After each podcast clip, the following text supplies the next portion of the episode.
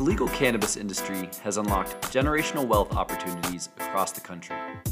But the industry's regulatory complexities, constant state of change, and speed of evolution drive confusion for entrepreneurs and investors alike.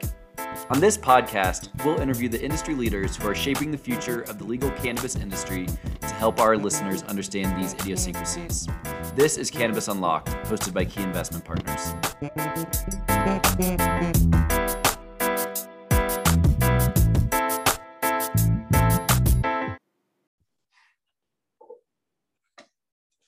Hello, everyone, and welcome to the latest episode of Cannabis Unlocked. I'm Jordan Euclid, one of the founding partners of Key Investment Partners. And today I'm honored to be joined by the CEO and founder of Springbig, Jeff Harris. Jeff, how are you doing today? Doing great. Thanks, Jordan. Appreciate the time and thanks for uh, inviting me to join you. Um, Absolutely. excited to be here. Absolutely. And I'm excited to be having you on uh, the first podcast episode of 2022. So thanks so much for taking the time. Of course. Of course.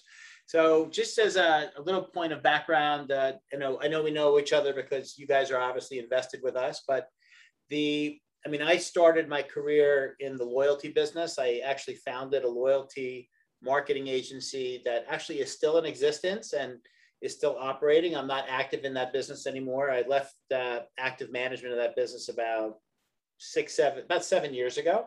Um, but that business really is in the business of helping retailers, financial services companies, insurance companies with their data driven marketing and loyalty programs. And what was so great about that business, as I was involved with it for almost 20 years, is it really informed me about how loyalty marketing works, how data driven marketing works. And after I left the active management of that business, I was trying to think about okay, what am I going to do? And we originally looked at the idea of starting Springbig, not for the cannabis industry. We actually started it as kind of like a, a digital punch card system for like the small businesses. So if everybody re- probably there aren't any anymore, but back in the day when you would go to a yogurt shop, you would buy a yogurt, they'd give you a punch card, they would punch one, and then after 10 punches, you would get a free yogurt. We there were a couple of companies that were popping up that were digitizing that whole system and recording who you were. So therefore they could start marketing to you via text and email. And we thought that it would be a good opportunity for us to enter that business. There's millions of small businesses. So there's a big market opportunity, a big TAM. And uh, we said, let's go for it. So we, we built, I took my CIO from our other company and I said, hey, Mark, you want to come over and start Springbig with me? So Mark Horbal was our second employee and he took the job of building the technology, the, digi- the digital punch card technology. I took the job of trying to figure out who we're going to sell to and how we're going to get this thing off the ground from a marketing and a sales standpoint. I said, okay, tell me when the technology is ready. We'll get going. So we then, um, he told me when the technology was ready. I then partnered with another friend of mine who owned a merchant processing business that serviced a lot of these small retailers and kind of like we leveraged his merchants to be able to start selling Springbig into these merchants. So we actually started selling it to the yogurt shops, the pizza shops, and those guys. And fat, and this is now 2014, but fast forward to 2016, we had about four, four or 500 retailers on the platform. But the way that this industry with that industry was going is you could only command between 100 to 200 dollar a month subscription fee. So when I looked at it, I said, okay, for us to get from where we are to where we would want to be, you know, from a revenue and a profitability standpoint, at 100 to 200 dollars a month, we're going to need thousands and thousands and thousands of these guys. And and the challenge that we were having, um, although we were selling, but we weren't selling at the pace that we were happy with, is because the owner of the yogurt shop is not really in the yogurt store that often you know, and and they but yet they're the decision maker for things of this nature. So it was difficult for us to get to the decision maker. It was it was difficult for us to raise the monthly subscription. So we were really sitting here in it's probably now July, August, September of 2016, and we're saying, okay, what are we going to do with this thing, right? Um, you know, Jeff was fun, was funding most of it himself, right? So I was doing most of the funding, and I'm saying, okay, what are we going to do? So we looked at our portfolio of customers, and we said, wow, there's these two cannabis retailers in California, and at that time, California was still medicinal, right? So it was a was it was a med state, not a rec state. And but these guys were spending a thousand, twelve hundred dollars a month. So we looked into it a little bit more, and we said, okay, why are these guys spending so much more than the yogurt shop? And we realized two big differences. One is that their databases were larger. And two, they were communicating a lot more frequently. They were leveraging our communications tools. So I said, so I've always said I'm not the smartest guy around, but I'm not the dumbest guy either. I said, okay, if we got guys that are spending a thousand, we got guys that are spending a hundred, maybe it'd be a good idea to focus on the customers that are spending a thousand versus a hundred.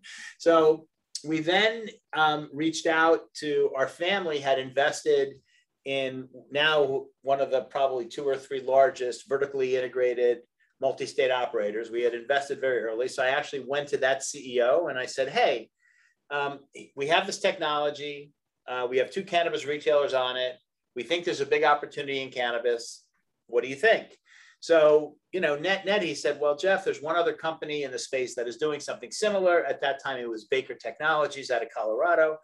Um, he says, but there's a lot of room. This industry is growing so fast. There's obviously room for more than one player. There's going to be room for 10 players, obviously, as the industry grows. He said, I think it's a great idea. I think you should do it. And I would like to invest. I said, awesome, terrific. So we basically then made a decision at the end of 2016 that we were going to, when we came back from Christmas break or New Year's break, that we were going to be all in on the cannabis industry. We weren't going to kick off any of the other retailers that had signed up for the platform, but we weren't going to focus on them. And and you know, we came back early 17 and we were all in in cannabis. So I kind of look at Springbig 2.0 really started in January of 17. That's fantastic. And so as you talked about the usage rates of cannabis retailers being so much higher than these non-cannabis players, I'm curious, what do you think are some of the reasons that cannabis players relied on Springbig services so much more than non-cannabis operators? Yeah, well, I feel like number one, you know, I think the cannabis industry in general is one where they're they are hoping and to some extent expecting customers to be frequenting their stores more frequently than you would if you were a yogurt shop or, one of these other places. So, hmm. although it doesn't happen that way in every market, obviously, but in some markets, there, you know, you, we actually see in some, like in the state of Washington, as an, as an example, you'll see customers visiting three, four, five times a week, right? So, it was kind of in it was akin in my mind to kind of like what a coffee shop would do right and how often a coffee shop would market to you um, and i feel like you know, because it was a, a growing industry that was growing every day, databases were growing every day. So not only were we seeing more frequent marketing from these stores, but we were seeing their databases grow much faster than a yogurt shop database or a pizza shop database and, and things of that nature. I feel like, you know, when we look at it, I think because, you know, the cannabis industry, there's such an affinity for the product you know people are want to buy it more they shop more they use it more. Now the question is what retailer are they going to go to to buy the product? And you know cannabis also is pretty limited from a marketing standpoint because a lot of the marketing channels that may be available outside of cannabis are more restricted in cannabis because a lot of the major companies that offer those channels whether it be a google or whether it be facebook or instagram are much tougher on cannabis retailers than they are on non-cannabis retailers. So email and text message marketing in particular, and now, you know, now that Apple and Google have opened up their uh, their place their stores for uh, their app stores, the ability to add apps and push notifications are the main ways that you know retailers and brands, quite frankly, are engaging with customers. Yep.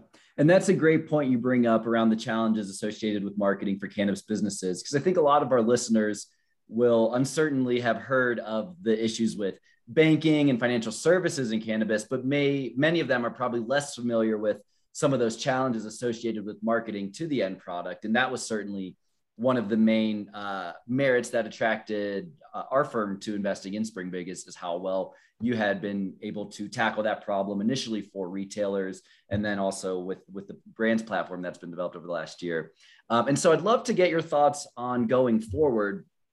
How do you think those uh, marketing limitations or challenges will evolve as potentially new regulations like safe banking are passed uh, and to your point that you know you've seen places like apple and google now permitting apps to be produced I mean, how, how do you think the landscape for marketing services will develop in cannabis over the next call it 24 months i think I think it will it will loosen up a bit over time. I don't think over the next 12 to 24 months it will loosen up, honestly, but I think over time it'll loosen up. But I don't think it's going to be the same. I don't think the the rules for Facebook, Instagram, Google are going to be the same for cannabis as they are for like pizza shops, as an example, because even even federally legal, like let's take alcohol as an example. Let's take firearms as an example. These are other categories that are federally legal, but for you can't you there's there's limitations on how you could advertise, who you could advertise through. Um, you know, Facebook, Instagram don't necessarily let you go ahead and blast, you know, alcohol related advertisements and things of that nature. So the so the issues I think that are here may get relaxed a bit, but they won't get relaxed to the same extent that you have pizza shops or things of that nature. The other thing I think that's important to note let's assume they do get relaxed, right? The at the end of the day, what Springbig is offering as a as a marketing automation platform to help retailers and brands get more connected to their consumers is we're giving them the firepower of who do they want to talk to because we have all this data that's coming in off of the point of sale because we're using it to calculate loyalty points for the loyalty programs that our software is helping the retailers run. So we're getting in all this data so we're able to help retailers be smarter about what segments do they want to talk to, when do they want to talk to them, what do they want to say, and how do they best want to say it. Now, what the delivery channel for that uh, message right now it's it's text, email, and push, but it could just as easily be Facebook messaging. It could just as easily be Instagram. There's so many, meaning, you know, to us, the, the value we think, the secret sauce that we have is yes, it is one of our elements of secret sauce is getting that message delivered. Yes, that is a piece of it. But the real secret sauce is helping retailers figure out who do they want to talk to and what do they want to say. What method they use to me is less important than, you know, helping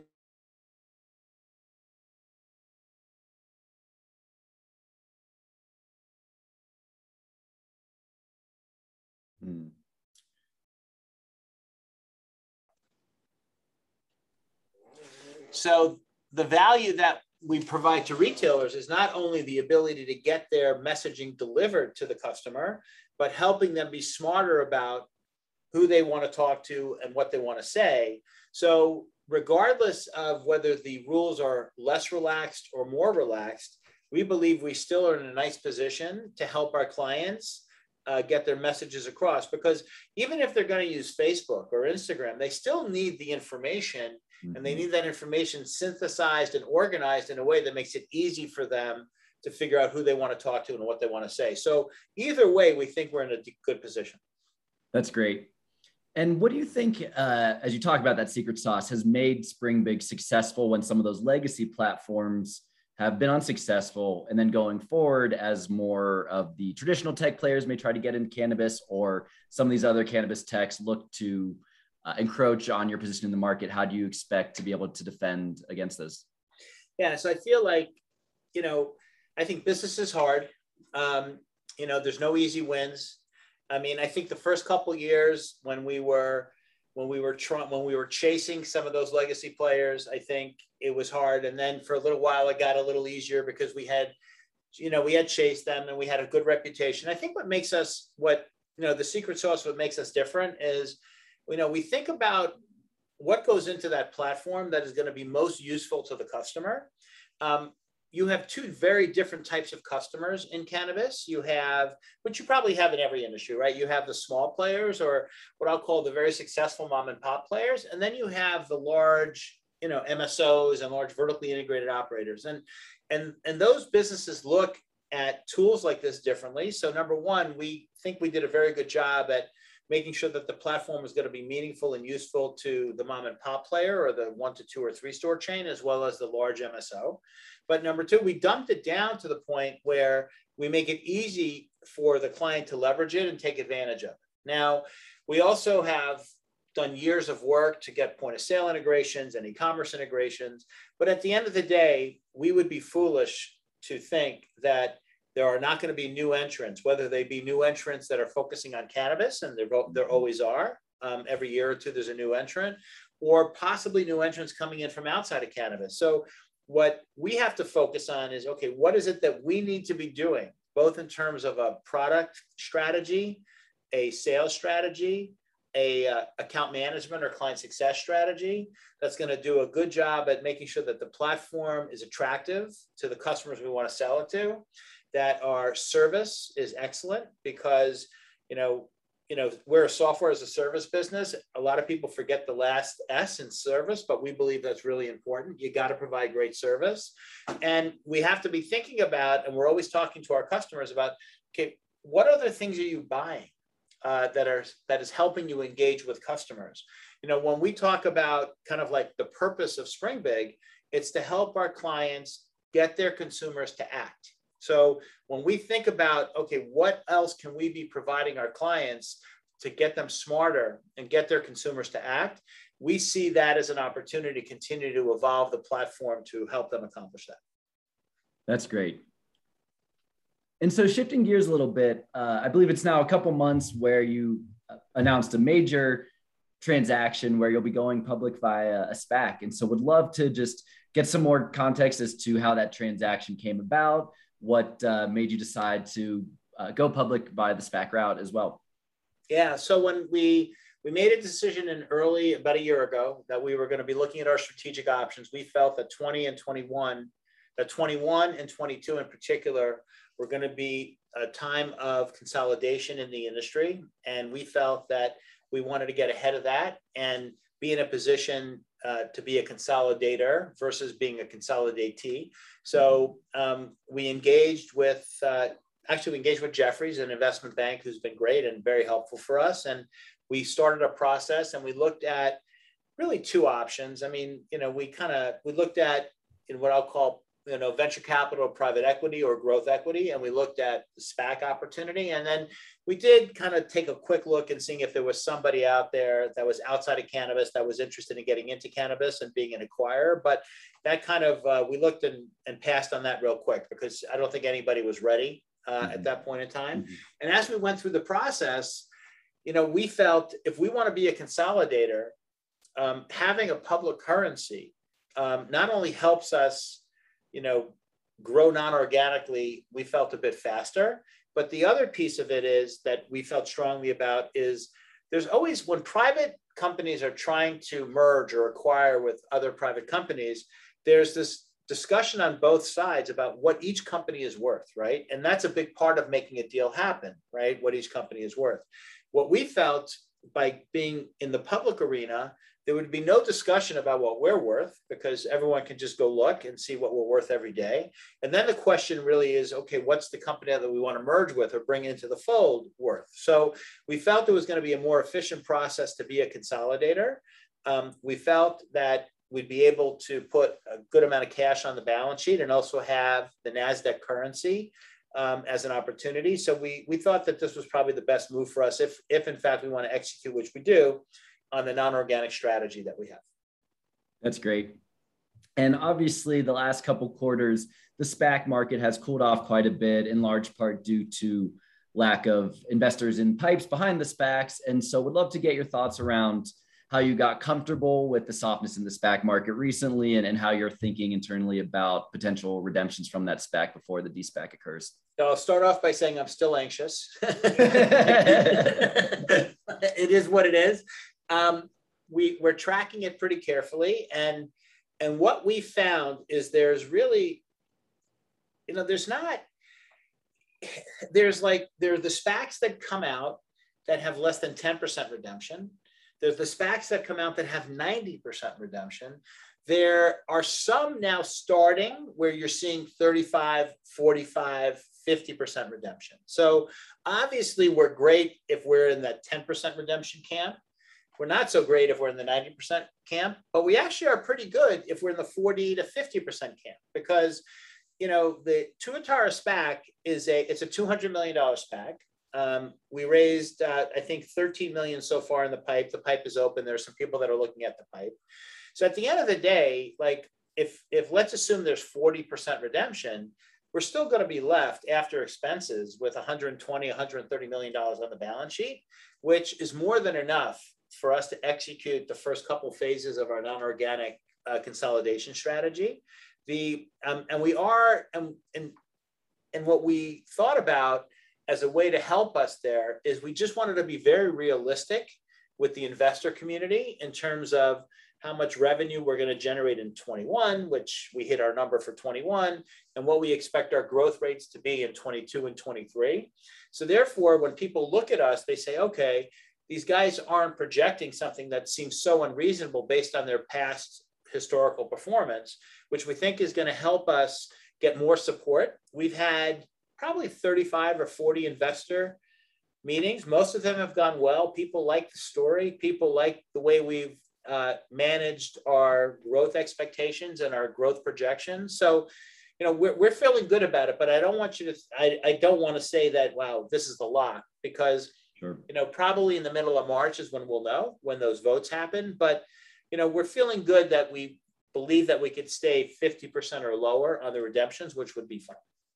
That's great. And, you know, from Key's perspective, we initially invested back in August of 2020. And for all the reasons that you've just mentioned, and of course, just the phenomenal execution you and the team have proven over the last year and a half is what led us to uh, be excited to commit additional capital into this pipe financing as well. So, so yeah, which we, which we appreciate. It's like I can't tell you how meaningful it's been when we've had investor meetings to be able to say that um, multiple investors in Springbig have committed to the pipe.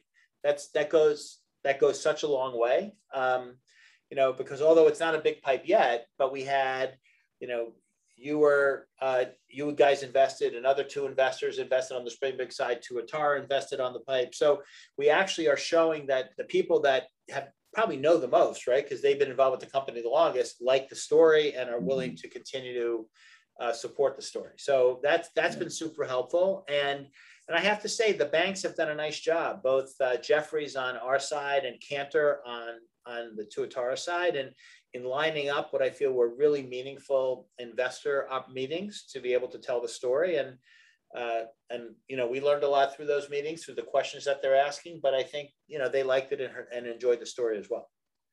That's great. And if there are folks listening to this podcast who are either retail or institutional investors who would maybe be interested in participating in the pipe or investing post DSPAC, uh, is there a website they can reach out or look at to, to get more information or, or any contacts at Jefferies they should reach out to? Yeah, I think until until the DSPAC, I think they would go to the Tuatara Capital um, website, which is which is the company that is you know the SPAC that's purchasing Springbig. And once mm-hmm. the DSPAC uh, occurs, then it would be springbig.com.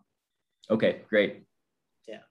And so you talked a lot about how having this war chest of capital will really help Springbig execute on your non-organic growth strategy. And certainly understand if, if you don't want to disclose anything, but I'm curious if there are certain areas or sectors within the industry that you think are ripe for consolidation and fit well within uh, Springbig's overall strategy. Well, if you, from a macro standpoint, step back at 30,000 feet, right? I think that there's a lot of interesting um, ancillary or, you know, non, non-plant touching software that has been built, has been developed, um, is either getting into the market or has been in the market, but for whatever reason, they haven't scaled yet. Um, or they've scaled, but they haven't scaled to be, you know, a $20 million plus annual revenue company. So, so First, we think that there's a lot of opportunity to merge with what I, what I think are great software companies that, for whatever reason, haven't scaled yet. And in terms of now dropping it down to 10,000 feet, what are the categories that we're looking at? We're looking at the categories that are, are, are software platforms that are helping retailers and brands better engage with their consumers. So whether that be in-store opportunities to help better engage and drive up average ticket, whether it be other software platforms that are helping brands better understand consumer behavior and how that affects their business and what they could and how they could leverage it to be smarter about marketing to the customer. So things of that nature are what we're looking at. So we actually have put together a list of you know companies on in the insights or data side. We've looked in the within the in-store marketing side obviously the e-commerce side. So we're looking at all of these opportunities and trying to figure out, okay, what are the pieces that we could bring together that accomplish two things. One, bring revenue, right? Because you know when you're buying or merging with someone, they're expecting you to drive revenue up. And two, how do we then expand our service offering So we have more things to sell our customer base and we get more customers to sell them to. So, so those have been the strategy. Um, we, I can't disclose it, but we actually have one company under LOI now, um, which is great. Um, and we have a couple of more that we're talking to. That's great. And so you talked about the competition heating up going forward. And, you know, obviously last year we started to see some pretty high profile transactions in the cannabis tech side of things. Obviously, Dutchie raising at a large valuation, Weedmaps successfully despacking, uh, LeafLink, um, you know, we, we all know raised from Founders Fund. So I'm just curious to get your thoughts on going forward. Do you expect that that consolidation is going to continue? And, you know, how many large canna tech players do you expect there will be over the coming years? So I do think there's going to be consolidation. I think there's probably going to be five to 10 uh, large canna tech players, probably over time. Um, and and we have to be thinking about any one of these large players could be a competitor tomorrow, right? Mm-hmm. Um, they may not be a competitor today, but they could definitely be a competitor tomorrow. And you know that's the world we live in, right? You know, every everyone has an opportunity to go after the business that they want to go after, and you know what we have to keep doing is we have to continue to develop and evolve you know not only the platform but the business and the other services that come together with it so mm-hmm. you know so we continue to stay ahead i think i think it's kind of it's it's not easy right like you know we know this for a fact right because we started off servicing retailers and then we created a platform for brands it's not easy to create businesses from scratch. It's not mm-hmm. easy to integrate them. So, like, and especially if they're not going to be right within kind of like the, the middle of the fairway of what you're doing. So, if you, you know, take a Dutchie as an example or an iHeart Jane as an example, which, you know, I'm um, just very respectful of what they've been able to accomplish. They've done great stuff, but you know, they're they're they're in the operational transactional processing lane right? So the marketing lane is a bit different than that. And, you know, so they may decide to get into it, they may not, but at the end of the day, we believe that we have such a head start on the marketing lane that, you know, we just got to keep plugging forward, pushing mm-hmm. forward and staying ahead. And then I think we're going to be okay. Does that mean we're never going to lose a customer to someone that comes in? Of course not. I mean, but at the, you know, but at the end of the day, as this business continues to mature and it continues to grow, because if you if you think about it, like New Jersey, New York, Connecticut, these states aren't even open for business yet. I mean, Connecticut is to some extent from a medicinal side, or but they're not really open for. I mean, there's just so much green grass. Yeah. Um, we're, we're okay with with our position there and you know and expecting more competitors and and it, that's just the way it's going to be yep absolutely that's the way it's going to be yep. Mm-hmm. and so thinking about the fact that you're not a plant touching business has obviously enabled you to list publicly on a SPAC on the NASDAQ, certainly should be a, a, large advantage over a number of the plant touching businesses who, for regulatory reasons, are forced to list on minor exchanges up in Canada. And so I'm curious, I mean, how do you think that these capital markets dynamics will develop as more institutional investors are able to get into the cannabis side of things? Yeah, I, um, we were really excited about the ability to list on NASDAQ. We think uh, access to capital um, is much larger and uh, more efficient when you're listing on NASDAQ. I also think the retail investor um, who wants to participate in cannabis, it, it's more difficult for them to participate on it when they're you know when stocks are listed in canada they don't understand it they don't have account you know so we believe that there's going to be an opportunity both from an institutional perspective as well as a retail investor perspective to you know and, and as this industry continues to heat up like at the beginning of last year it was heating up and then it kind of cooled down a little bit because mm-hmm. things didn't move as fast as people thought they were going to move but it's going to heat up again because you know there's going to continue to be positive movement for this industry. And we like our position of being one of the few mm-hmm. companies on the NASDAQ that investors will be able to participate in the cannabis industry on the NASDAQ. Yeah, I think that's a great point. And, you know, we often joke internally at Key about how um, headline driven the public markets of cannabis are today, right? Now there's such little correlation with what's actually going on the ground, right? Like you'll see a huge spike after some bill gets proposed in Congress that everyone knows has no real chance of actually getting passed. Meanwhile, all these MSOs publish Q3 results. They're growing 25% quarter over quarter and the market trades down. So it's, it's so funny to see. Yeah, it's it's insane, right? Like, you know, you look at it, the, these companies are doing well.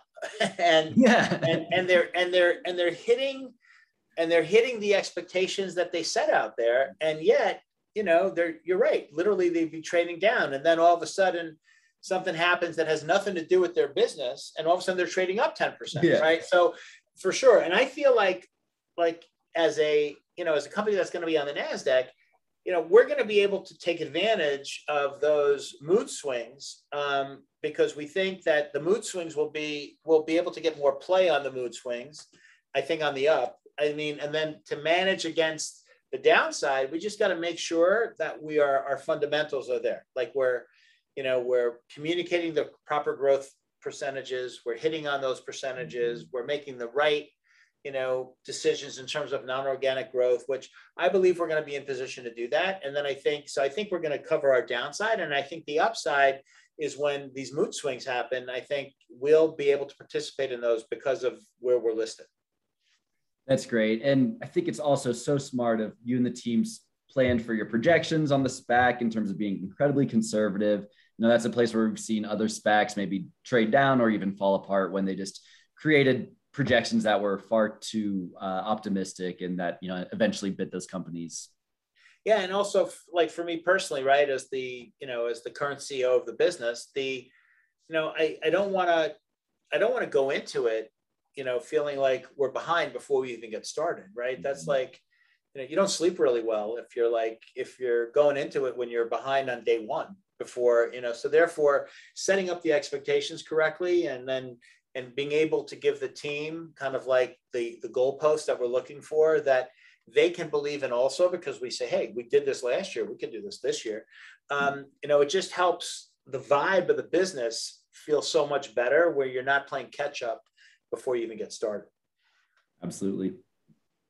And so jeff to wrap things up here obviously you mentioned hoping to get the spac all finalized by march outside of that what are some of the big initiatives that you and the team have for 2022 so we, you know, our growth expectation is 60% year over year, which is what we did in, in 21 over 20. So um, we have that expectation from a revenue perspective.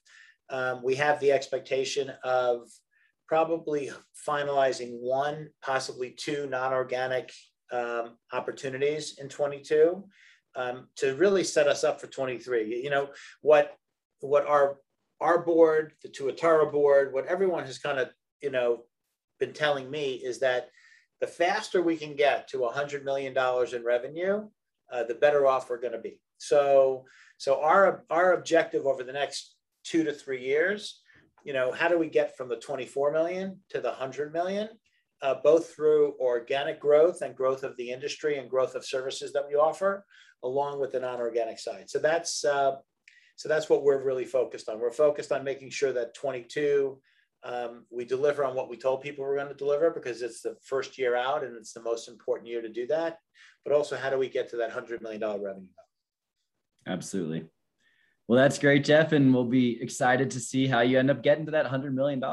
And thank you again. Thanks for the opportunity. Thanks for the time. And thank you for the support. We really appreciate it. Absolutely. Thank you for doing such an excellent job and, and being great stewards of our capital. Have a great day. Yeah, you too, Jeff. Take care.